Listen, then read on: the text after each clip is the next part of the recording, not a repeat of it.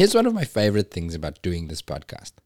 When I have a vet related problem, whether it's personal or clinical, instead of Googling, I just go, hey, I know some smart people. Let's just do a podcast episode on it.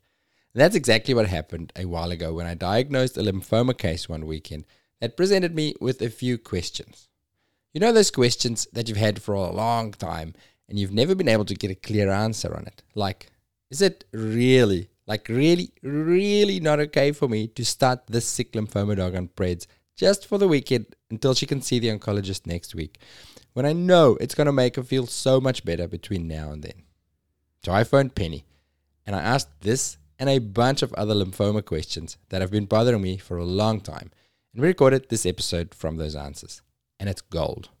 You might think you know lymphoma, but I guarantee that there's some new stuff in here for you. But first, who's Penny?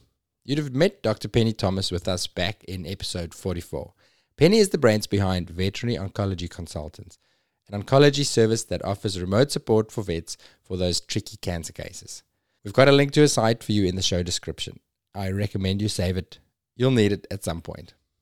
We released this episode a while ago on our clinical podcast, but it's just too good not to share. So we're bringing the full recording to you with financial support from the SVS Pathology Network, which, if you're an Australian listener, you'll know better as VetPath, ASAP Laboratory, and QML Vetnostics, depending on where you work. The SVS network has 35 dedicated veterinary pathologists whose beautiful brains and experience you have at your disposal to deliver your pathology results with the best turnaround times in Australia. Now, just a quick word about our clinical podcasts. I get a lot of questions along the lines of I can't find that episode that you mentioned on this or that condition. I've searched all over the Apple Store and on Spotify, but I just can't see it. So, just to clarify, we have a totally separate stream of podcasts called VetVault Clinical, where we release three clinical episodes per week, backed by beautiful show notes, which I personally use all the time at work. You won't find the clinical podcasts on your normal podcast player if you are not subscribed. But once you subscribe at VVN www.supercast.com. That's VVN for Vet Vault Network. We've got the link in the show description. You can link those podcasts to your normal podcast player and it will start popping up on your feed so you can listen to it wherever you like listening to podcasts. As you'll hear from this episode, they really good. It's a paid subscription, but if you need a quick and easy way to stay up to date, revise the stuff that you've long since forgotten since vet school, and get clarification on the practical day to day questions that you don't necessarily learn in books, then I can guarantee you that it's well worth it. That's not just my opinion, that's what our subscribers tell me every day. Okay, so let's get to it. Dr. Penny Thomas with everything you need to know about canine lymphoma.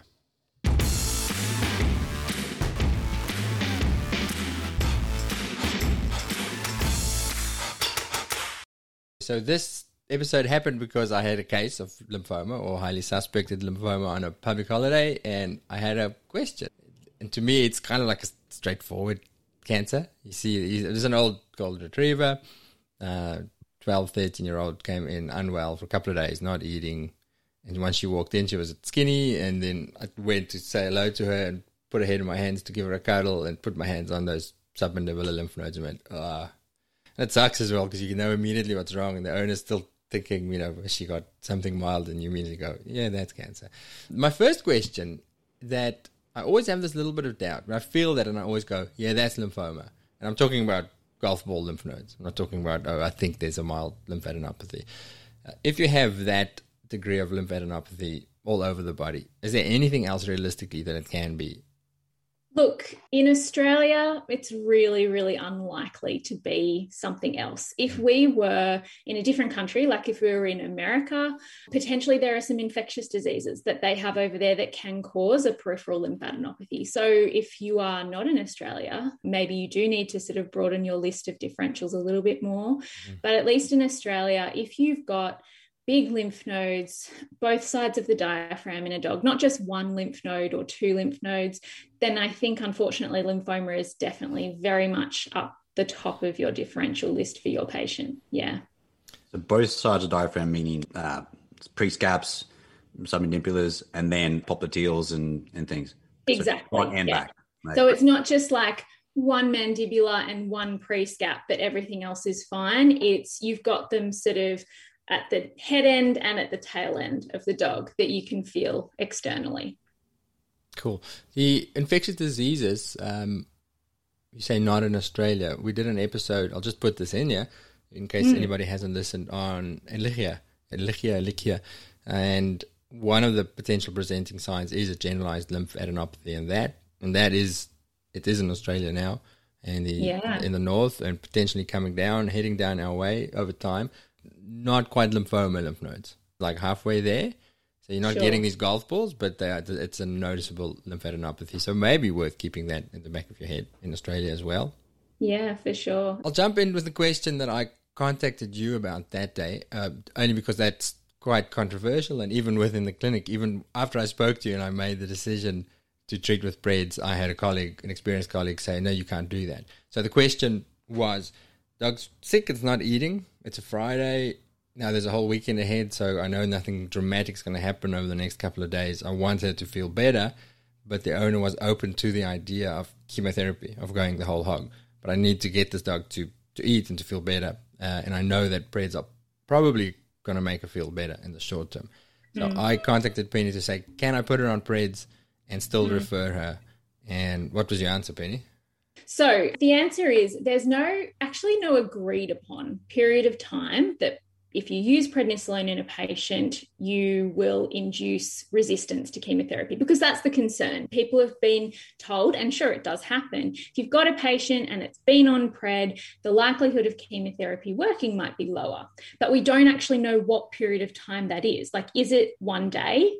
Probably not. Is it one week? Maybe, but it seems unlikely. Is it six months? Look, I think you're probably a bit more worried there. Mm-hmm. So there's no cutoff point. And certainly we might not ever find out what that is because it might be very patient specific. It might be one week in one patient and it might be two months in another.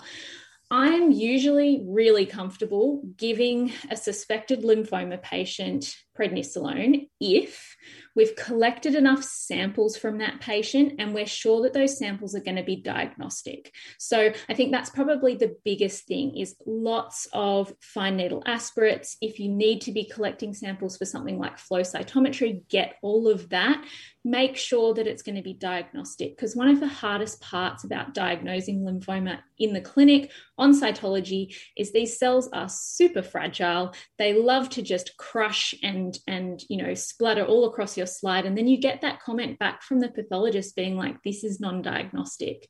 So just make sure that when you're sampling these patients you are doing it really gently. I never use suction when i'm fnaing these guys and spraying this out on the slide really gently, spreading it really gently, but check it. Mm. Go and have a look under the microscope. You can usually tell are these cells intact or have I smeared things just right across the slide? So, as long as you've got enough diagnostic samples and you're about to send them away, if your patient is sick, absolutely you can give it steroids because, like you just said, Hubert, that could be the difference between it making it through the weekend mm-hmm. or not. And certainly, if your patient is sick, prednisolone can be really helpful in really quickly getting them to feel better. If, though, your patient is 100% well, comes in wagging its tail owner's just found a lump and they're like oh what's this um, and not sick in any in any way maybe hold off but if you're worried about your patient and you think PRED is going to help this patient, then absolutely you can give it as long as you've got enough samples to send away. And what's your dose of PRED? I'm going to jump in there. I know Gerardo has a question. um, it's usually somewhere between one to one and a half milligrams per kilogram. We're not trying to immunocompromise these patients. It doesn't necessarily have to be higher than that. I am a fan of giving an injection of something like dexamethasone first and then starting them on oral pred. It really just depends how sick they are, right? Like if they're sick enough to be in hospital, then giving them something IV or subcut, absolutely you can. If they're not eating, sure, that might be the thing that gets them to start eating. Is that a total daily dose or a a split dose? Yeah, that's a total daily dose. Split in two or in one in one dose? I don't mind. Don't care. Whatever's yeah. whatever's easier. Okay, cool. And your dex dose, what would that be? Something like 0.2 milligrams per kilogram as a one-off. Mm-hmm. Yeah, sure. And is that a 24-hour thing for you, Dex, or is it or is it 12 hour or generally for me it's a 24 hour thing the question i had was about fnas because hmm. i always wonder I, I try to get a lot of samples, but is there like a, a number you go for? Like, and then, so is it you send away six slides or is that actually six aspirates and 12 slides? And then what kind of needles do you use? And then when you're saying gently smear it, how do you yeah, gently smear something? You, exactly. you, you, put it down and it kind of sucks onto each other and it's yep. like this lippet on, attached to a rock that you're trying to pull apart. yeah. Um, so I'll start with the needle size. I'll usually use a 23, a, a, one of the light blue ones. Mm-hmm. Um, I'll usually attach that to a five mil syringe just because I like the size of that, but I'll pre fill that with some air. So when I'm actually taking the sample, I've got my needle already attached to my syringe, it's already got air in it. And I'm generally trying to sample any big palpable lymph node other than the mandibulars, just because I know that we can get a lot of um, reactive sort of cells there because of how close it is to mouth and there's often pathology there. So prescapular and popliteal lymph nodes are probably my go-tos for sampling. Um, I'm not using any suction. I'm using sort of a gentle motion and, and quite often you don't need to sedate these patients to do this so this is something that you can do like immediately after the consultation, when you've seen this dog with big lymph nodes, you can take it out the back and get the nurses to hold it and take some samples. I will try and aspirate at least two different lymph nodes and do that node at least twice. So, all up, at least four different sort of samples. But from each sort of aspirate sample, you might be able to get two or three good slides. The more, the merrier, definitely in terms of how do we not crush all these cells into oblivion, um, I will gently aspirate with my pre-filled syringe and then I'll lay my slides at a 90 degree angle. So instead of just straight over the top of each other, I'll put one sort of 90 degrees and then smear across. So you're making a it's cross just, almost with your slides. Yeah, almost like a cross, exactly. It is just a matter of not putting any downward pressure on that. Because, like Gerardo said, they do tend to stick together. And then it's almost just a matter of trying to keep them as parallel as possible and pulling them apart. No pressure down whatsoever. In terms of before I send this away, I'll usually pick one or two of the what looks like more cellular slides. And you can usually see that you've got stuff mm. on the slide even before you stain it, right? And I'll usually pick one of the spreaders, which maybe has a bit less material on it, and one of the good slides, and I'll diff quick those. And once you've diff quicked it, you will also already, you'll probably know before you even look at it under the microscope, they're purple. Mm. Like your your cells will come up a really deep purple or blue because there's a lot of nuclear material there, there's a lot of lymphocytes. But all you need to be looking for is are these intact? You don't need to be diagnosing lymphoma yourself, but you just need to make sure that you've got intact cells before you send that to the lab. So you said you pick one slide and one of the spreader slides. Does the spreader slide that's on, on like on a perpendicular that actually collects cells as well somewhere? It or? does, yeah. Usually just right along the edge. Oh, wow, that's what I, um, I normally do that because I don't want to waste my good slides exactly, on my cell. Yeah. So then I just look to see how yeah I've got some cells, and that that's for any FNA. It's a nice little yeah. That was so useful. That, that really was, useful. I've, again, I've, I've every you know, I rate myself as being pretty good at this. And and ironically, this one, even after you said to me, so Penny's response to me was pretty much all of this. And as always, I looked under the microscope and I went, yeah, there was some ruptured cells, but I could see some that looked like lymphoma cells. I was like, I'll send those off. And I, I got a highly likely lymphoma diagnosis off that. But then they said there's too much damage to do the special staining on that.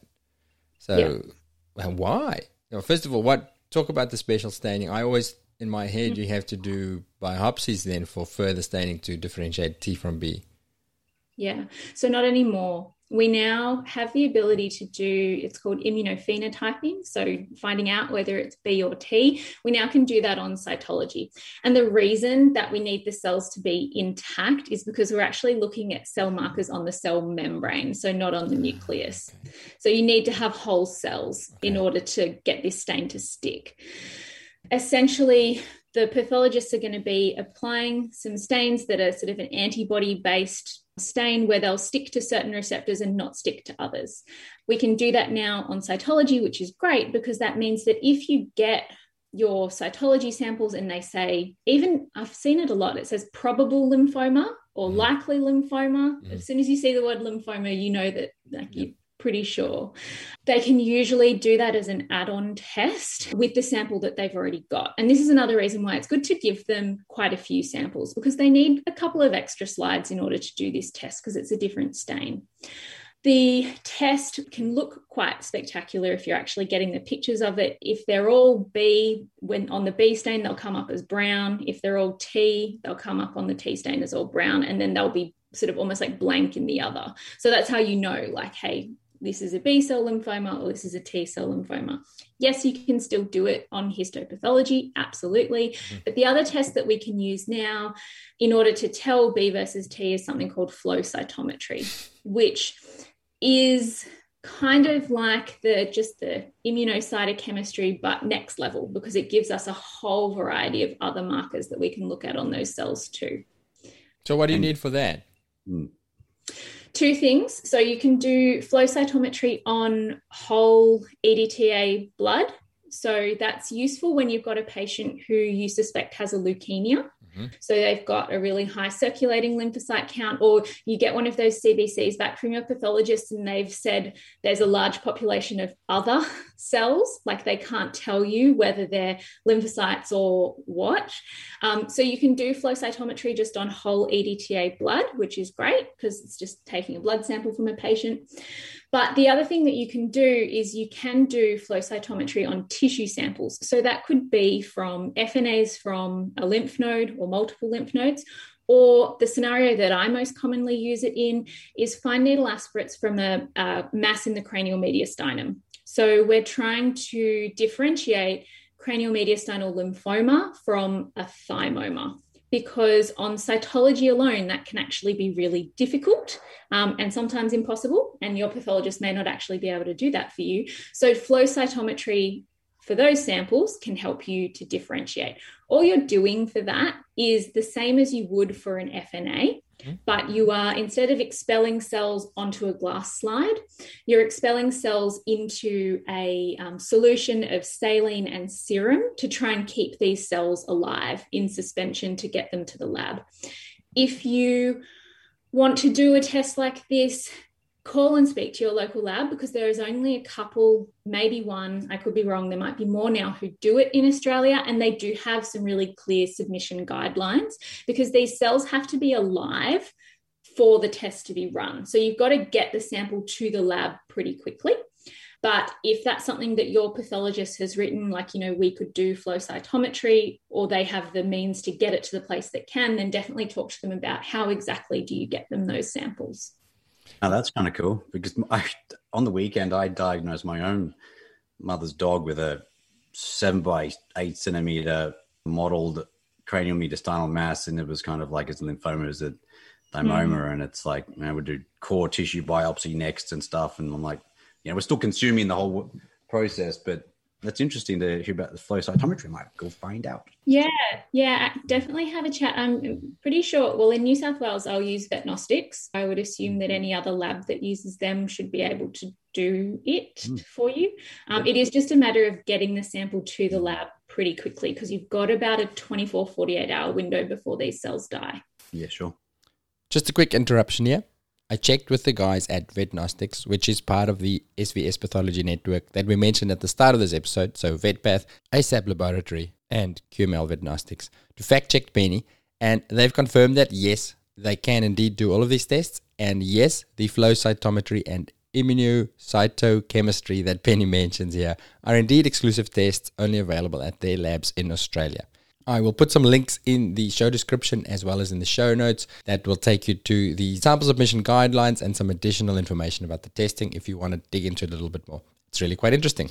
Penny talks about how important it is to get these samples to the lab fast, which is not a problem for our Australian listeners because the SVS Pathology Network has the largest network of couriers in Australia. We'll make sure that your samples get back to them faster than you can assemble an e-collar and put it on a boisterous Labrador pup without the help of your nurse. Okay, back to Penny. And you said you want to collect that pre-treatment as well. Yes.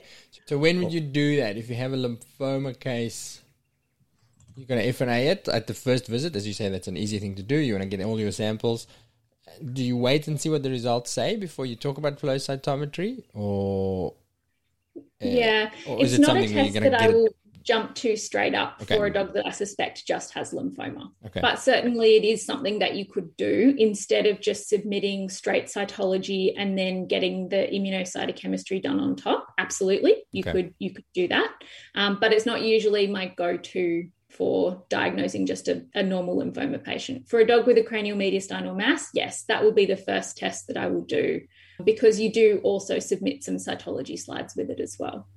Hmm. What would be your white cell number that kind of gets you concerned that there's a leukemia going on there, like above 40 or something? Or I suppose it depends on the type of cell if it's all. It does. And it also depends on your patient hmm. because, so the highest ever circulating lymphocyte count I have seen in a patient was in a 10 year old fox terrier that had gone into his vet for a dental and they did some pre anesthetic blood work. And his, and so he was completely fine. All he needed was his teeth cleaned. And his circulating lymphocyte count was 750,000. The highest I've seen was like 130 or something. No. What the, like the Buffy coat must have been so big. so big. Did he have? Oh, holy shit! but clinically, this patient was so well. So this Okay. came as such a shock to his owners to be like, hang on, is this even right? Like, let's just, oh, let's just get an, and, and it was, it was right. So that was a patient with chronic lymphocytic leukemia, which is definitely a more indolent type of leukemia where we do see really high cell counts and really well patients. So, like, this, the, the number doesn't always correlate with how sick the patient is. On the flip side of that, if you have a patient with an acute leukemia or you have a stage five lymphoma patient, their circulating lymphocyte count might only be something like 15 or 20. And they can be really, really sick. Mm. But those cells are going to be a completely different type of lymphocyte to that dog that had the 750,000. So those dogs with that really sort of mild, I call mild lymphocytosis, definitely flow cytometry could be very valuable for, for those patients to try and figure out, hey, are we looking at something really terrible? Or is this actually something that is quite treatable and quite livable? Um, but it's it's it's definitely worthwhile to sort of match that to your patient. Sure. Yeah. I think the important thing to maybe bring up in regards to patients with lymphoma is prognosis in regards to their stage. So, when we have a cancer diagnosis, for most things, you are going to be assigned a stage like how bad is this? How far has this gone? The difficulty with lymphoma, though, is because it's a cancer of white blood cells, it's a systemic disease usually. Mm. So, even though we might only find it in specific anatomic sites, the assumption is that it can be everywhere, and it often is. But at least within canine lymphoma, there are um, five stages, sort of, you know, one through five. There's no prognostic difference between a dog with stage three. And what stage three means is that you can feel peripheral lymph nodes on both sides of the diaphragm are enlarged. Stage four is you've got evidence of liver and spleen involvement. So you might ultrasound a dog and see, like, oh, this looks, you know, mottled, that whole sort of like Swiss cheese appearance of your spleen. Or you might have a patient with some degree of liver dysfunction and you look at their liver and it looks really dark and icky. And then stage five means you're finding it outside of those normal lymph, like lymphocenters. So you're finding it maybe in the peripheral blood. So you've got a leukemia associated with that. Or you're finding it in weird places like the eye or the CNS or just somewhere else weird. But there's actually no difference in prognosis for your patient who is classified as a stage three versus your patient who is classified as a stage five. Mm-hmm. What is much more important is their substage. And substage is the A and B thing. A is you're a well patient, and sick, and B is you're a sick patient. So if you are a substage B patient, regardless of whether you're a three or a four or a five, whatever, your prognosis isn't going to be as good if you're sick when you're diagnosed. So that's probably the more important part of it. So you can have a really well dog rock on in with big lymph nodes, you take your CBC and you see, oh goodness, there's a lymphocytosis there too, but the dog's fine. That lymphocytosis and calling it a stage five isn't terrible news. And I think that can be hard for a lot of owners as well to grapple because they hear stage five and they think, oh God, it's all over. Like there's no hope, which certainly isn't the case. So the poor prognosis for the ones that are sick, is that is there a difference in the type of cancer or is it just that they are halfway halfway dead and you have less time to get them back from it? Yeah, so it may be that they're sort of more along in terms of progressed. They've had this for longer, but it just hasn't been noticeable. Mm. They're now starting to show systemic effects of that.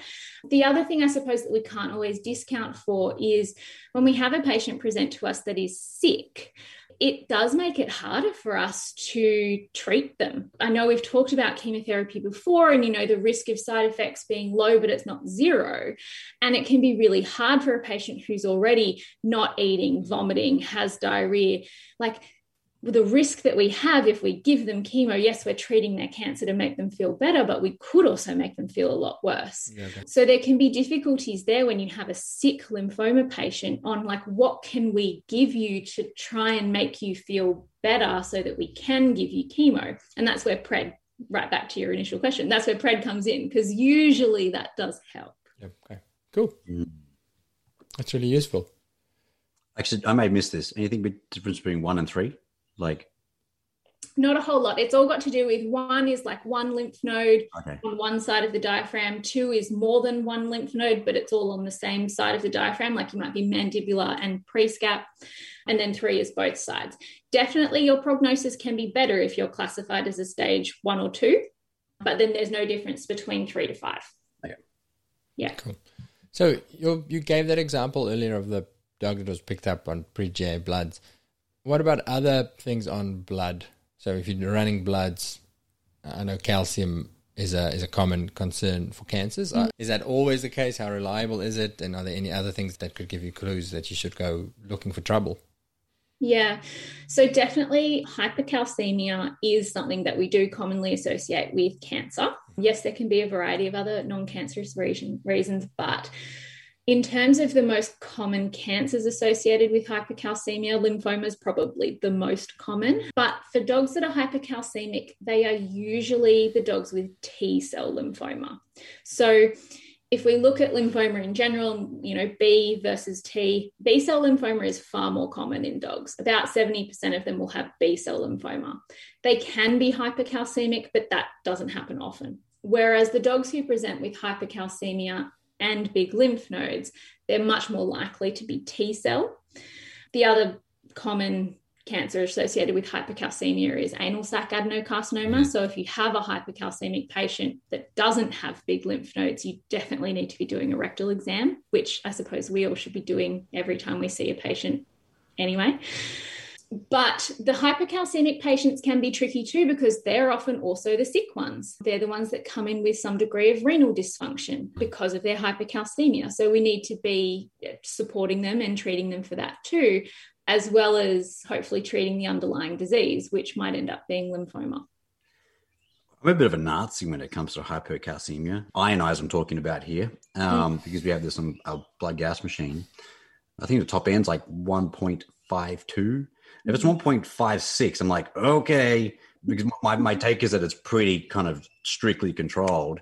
Yeah. Um, and I've I've diagnosed dogs with mediastinal masses and things and and abdominal masses with hypercalcemia. But like I'm a pretty like that's how nuts I am about the hypercalcemia. Is is is that overzealous with the hypercalcemia or or is is, is I don't think so like it's it's you know it's, it makes you look pretty good hey when you've done a blood test on a dog and you've seen something be like now we need to do an x-ray of its chest because there will be a mass there and they're like how mm-hmm. do you even know that but when you're right you're like yep this is this is why mm-hmm. i recommended doing those tests mm-hmm. but no i think any any patient that's hypercalcemic we certainly need to try and figure out why because if it's cancer we, we need to probably do something about that mm.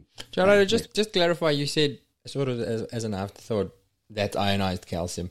Uh, why the difference between ionized? So, what are we reading for? Not on the blood gas analysis. If we on a normal in-house lab machine, what calcium is that checking for, and why why does that matter? I always find that it comes up earlier or shows up earlier, a bit more sensitive with the ionized. So the times when I've picked it up really early or earlier is normal biochem. The total calcium is normal on the biochem, but then the ionized high.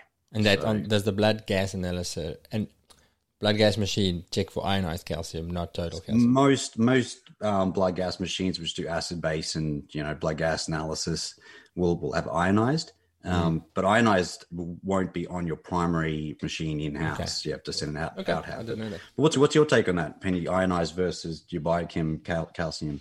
Yeah, I definitely agree with you that if you're waiting for your patient's total calcium to get high, you're going to be waiting a lot longer to see that. So you may see some far more subtle elevations on an ionized calcium. The hard part is like how often are we going to are we going to be routinely doing that for all of our patients? Like maybe not because it is like, like an additional test like you said. But certainly if you've got a total calcium that's high you definitely need to confirm that with an ionized calcium. But also your ionized calcium is probably going to be really high by that point. Yeah. Yeah our, our um we do acid base and blood gas panels for like every single almost everything everything yeah. that comes through the door because they're sick. So we, you know, we pick it up in much earlier in the screening process. But yeah. in, in general practice, I wouldn't have done an ionized calcium at all. No, never. Yeah. Same. Yeah. Never. Wow, I've learned so much already. Um, where to next? So, are any other biochem markers, or is calcium the main thing? Anything else that you should look out for? So, on biochem, you can also see some degree of um, hepatic dysfunction as well. And certainly, you can see that when you've got infiltration of lymphoma into the liver. Stage four um, lymphoma patients have liver and spleen infiltration, and sometimes you can have such a large degree of disease there that your liver isn't functioning properly. So you might see elevations in your ALT, you might see changes to your bilirubin. And I think those two markers specifically are really important to me, but also everyone in terms of what chemo drugs are actually going to be safe to give this patient if you do end up diagnosing it with lymphoma. Because there are a lot of chemotherapy drugs that do need to be metabolized through the liver. And if you've got problems with biliary excretion, for example, I'd be very hesitant to give that patient um, vincristine because we need that to be functioning properly in order to safely give that drug. So I think those routine CBC biochemistry tests are really helpful to just check that everything's still okay. But sometimes those results can influence what drugs we feel are going to be safe to give that patient in the initial um, stages of treating its disease. Okay. That that begs the next question too. So let's say you've diagnosed or you have a suspect or highly suspicious lymphoma case and you want to get an idea about how staging it. So you want to, so you, you obviously do FNAs of all the lymph nodes. You're going to yeah. do full biochem, bloods, and ultrasound to look at liver and spleen and see what's happening internally. Uh, are you doing chest rads as well, or what includes your, your full workup for these guys? So you definitely can be doing all those things. Like you definitely can be doing ultrasounds and chest radiographs. And I feel like for those dogs that are hypercalcemic, you're probably going to do a chest radiograph to look and see what's going on in the cranial mediastinum. Is there a mass there? Is there not? But kind of going back to what I said before, mm. there's no real prognostic difference okay. for yep. your patient, yep. Yep. whether you do find that or whether you don't. Okay. So although it is really nice to have chest radiographs, abdominal ultrasound as part of your staging. And definitely that is what we would deem as being complete staging. Mm-hmm. Because the other thing is, you might find other things. You mm-hmm. might find other abnormalities not related to the lymphoma. Mm-hmm. Um, you don't actually have to do those things because it's not necessarily going to change how you treat the patient or what their prognosis is. So, when I have patients referred to see me who have been diagnosed with lymphoma based off an FNA or a biopsy or anything like that, I will talk to people about, you know, yes, we can do these tests to get more information, but we treat this as a systemic disease. We assume this could be and often is everywhere. Okay. And if it's not going to change our prognosis and if it's not going to change how we treat like what drugs we pick and stuff like that, then we don't have to do those tests. Okay. That's what about T versus B? You mm-hmm. know, which is the better one? You know, if I was going to pick one, which one would I want? uh, if you had to pick, if you're a dog, if you had to pick a type of lymphoma, and let's just be clear, this is for our typical multicentric, intermediate to large size, because that's the most common diagnosis that we get, like high grade or large cell multicentric lymph node lymphoma in a dog. You probably want B. There was that sort of saying B is bad and T is terrible. I do treat them differently. So I will use different drugs for a dog that has T cell lymphoma versus a dog that has B cell lymphoma.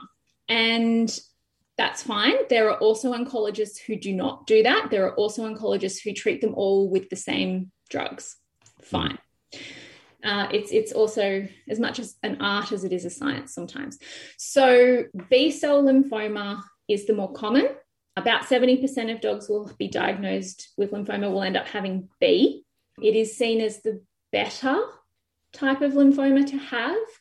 And that comes from the idea that treated with multi agent chemotherapy, average remission times are around 12 months. Okay. We recognize that averages mean that 50% can do better than that and 50% don't do as well. But about 90% of dogs who are diagnosed with B cell lymphoma will go into remission, which is a really high rate. T cell lymphoma, we see that in just under 30% of dogs with multicentric lymphoma. Quite commonly, they are the dogs that are sicker when they're diagnosed, and that may be because of the hypercalcemia, it may be because they've got a cranial mediastinal mass that's effusive. Like there are a number of reasons why that could be the case. We see still a quite high remission rate, so like 80 to 90% chance of going into remission with chemotherapy, but the remission times are not usually as long. So I treat them differently, different drugs. I will quote people 90% chance of remission, and on average, that would be about 10 months. Oh, so it's not dramatically worse. It's not dramatically worse. Within both B and T cell, we recognize that about 20 to 25% of patients will still be alive at two years. Oh. So you've got, let's say, a one in four chance of still being here at two years if you're treated with multi-agent chemotherapy. And so that, that's that's T cell as well. You said yes. Okay. All right. So it's not such a big difference, really.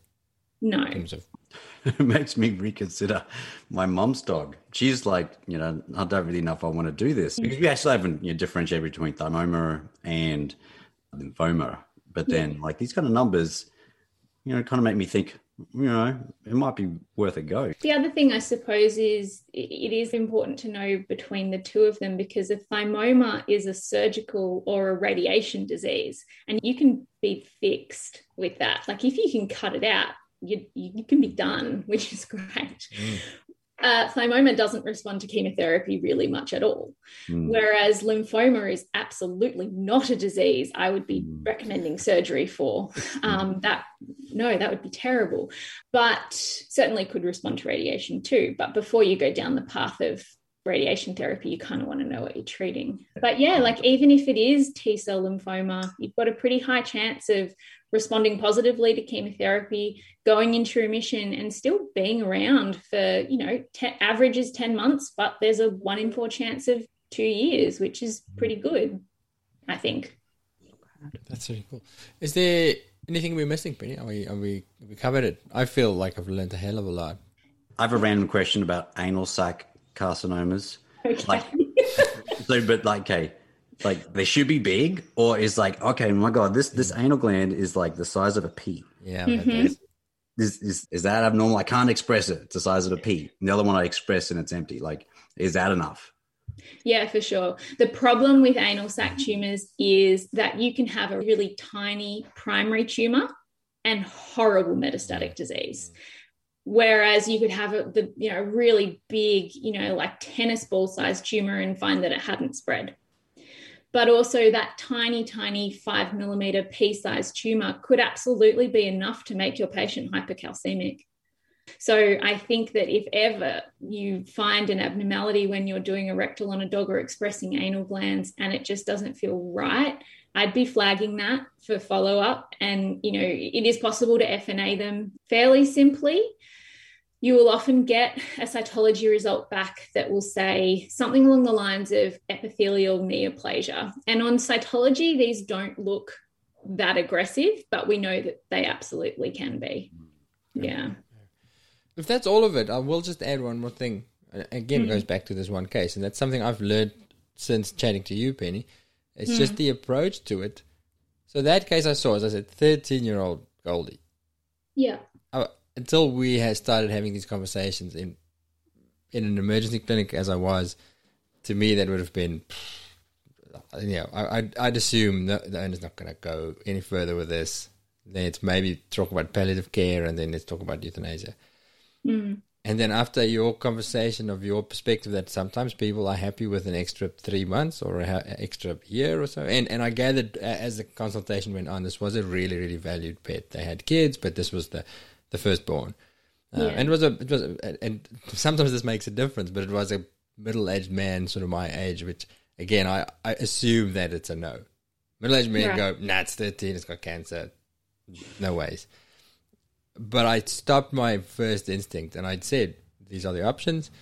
This is there's chemo and that can extend life and give really good quality of life. Just the stuff that, that you've been teaching us. And mm-hmm. he considered it. I, I think in the end he did euthanize it after a week or so. I think she didn't really do heaps better on the prayers and I think they made peace with it. But just me not jumping to that decision for him.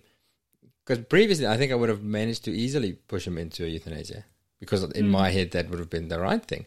But no, it was just just keeping the door open and saying these are all the options, and not just jumping to it's just you know there's no ways. It really helped, and I was I was pleasantly surprised. He went okay, I'll go home and talk to my wife and think about it. We'd love to have her around a little bit longer if we can.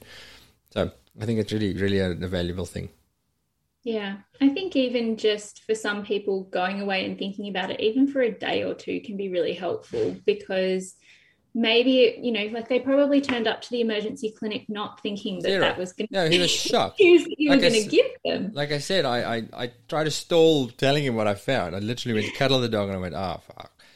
Yeah. and i didn't want to tell him so i did my full exam and i didn't and in the end i went well my major concern is these big lymph nodes which normally as soon as i said cancer his, hmm. his, his ears his ears ears started watering, his eyes started watering. he got all teary, and I was like, "Oh no, I've broken his heart." But it was nice to be able to give that other option. It's really, it's really yeah. valuable. Yeah. I think the only other thing that I just wanted to talk about, and it's applicable for dogs and for cats, but it's got to do with pathology and what like the information that your pathologist can give you that is going to be really helpful to you to be able to talk to owners about is this a good type of lymphoma or is this a bad type of lymphoma? And what I mean by that is essentially under the umbrella of lymphoma, the first two sort of big categories are intermediate or large cell, which in dogs is the most common type that we see, or there is small cell lymphoma. And small cell lymphoma is very much like what we see in a lot of cats with like low grade alimentary lymphoma. And it's got to do purely with the size of these cells. Small cell lymphoma does happen in dogs too. And for a dog who's diagnosed with small cell lymphoma, that could be in the gastrointestinal tract, that could be in the spleen, that could be in a lymph node. If those lymphocytes are described as being small by your pathologist, then this may actually be a far more indolent and less aggressive disease than when those lymphocytes are described as being intermediate to large. And I think it goes the same for in cats as well. If your pathologist is saying this is small cell lymphoma, that's generally a good sign, okay. and they can do a lot better than an animal that ends up being diagnosed with large cell lymphoma. So just when you get those pathology reports and you immediately scan down to the thing that says diagnosis and it says lymphoma, just make sure that you go back into that description to see like what the pathologist said about the size, because that may be really helpful to you to have a conversation with the owners from there, even before you've done B versus T and all that kind of stuff. Great stuff. I did not know that. All right. That's great. Oh, actually, well, any difference between like pred only? Like what's oh, what's Oh, your yeah. remission? Yeah. Oh, yeah, definitely. So if we have clients and a patient who have decided that chemotherapy is not something that they feel is appropriate or that they are able to do for their pet, which is fine, the minimum that I would be doing is putting this patient on prednisolone. We know that it can have an anti cancer effect. So it can shrink lymph nodes, not all the way down to remission, but by quite a lot in Mm. some patients which is great, but it can also have some really nice side effects, which we love. So it does act as a little bit of an anti nausea medication. It increases their appetite, increases their drinking, generally just makes them feel a, a bit better. But for animals with lymphoma, that's usually only for a relatively short period of time. So, average period of time that they're feeling good just on palliative prednisolone is somewhere between six to 12 weeks. Definitely, I've had patients who have done a lot better than that, and that's always wonderful but yeah, six to 12 weeks is definitely the average. And then you start to see the lymph nodes will start to get big again, they'll start to feel unwell. And at that point, they will probably be put to sleep. Awesome. Wrap it up. Um, yeah, let's wrap that up. That was great. Thanks again, Penny. These are so informative. I love them. Before you run away, we have a few more tickets left for our live event on 22 to 25 November in Noosa, which is getting really close. So jump on it. We finalized the clinical program from the two clinical days with Professor Jill Maddison and Prof. David Church, and it's a little bit epic. We're talking to Prof. Jill about better clinical reasoning, and we're doing clinical conundrums, which are case studies that we'll use to build on the content that she teaches. And Prof. David, of course, is covering everything in endocrinology, from the highs and lows of cortisol to better ways of thinking about and managing your tricky diabetics. But it's not just going to be lectures. We're doing questions and cases and discussions, and of course, some podcasting. Come just for the two clinical days, or come for the full four day event and all of the associated adventures in the best location in Australia.